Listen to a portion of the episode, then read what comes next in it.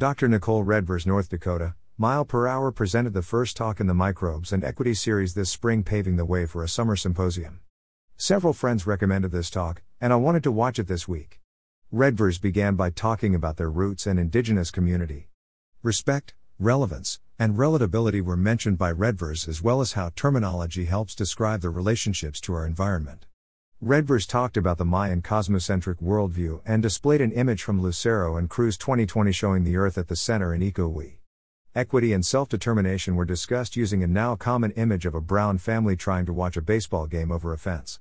A question I had never considered was asked by Redvers, who says the family wants to watch that game? Microbes and reciprocity were discussed in the context of the interactions and interconnections.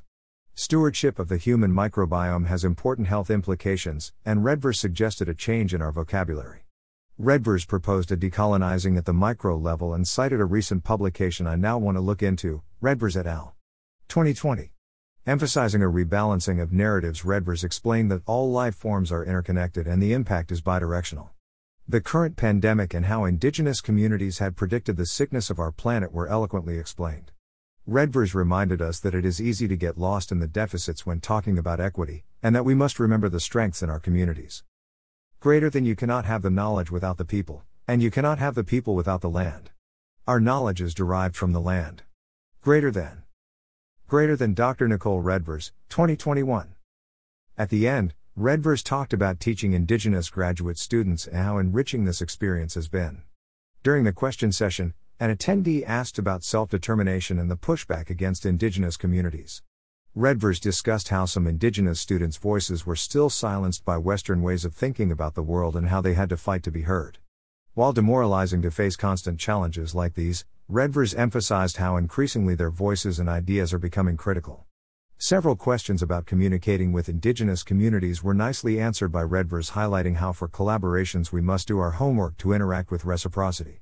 A question about microbiome and cleaning during the pandemic came up, and Redvers answered in a way that I was really excited about. Redvers stressed the importance of hand washing and the evidence behind the hygiene hypothesis. As a microbiologist who has been trying to keep his family safe and purchased hand sanitizers and air purifiers, yes, I know, and also lives with an immunologist who is immunocompromised, this discussion has come up several times this past year.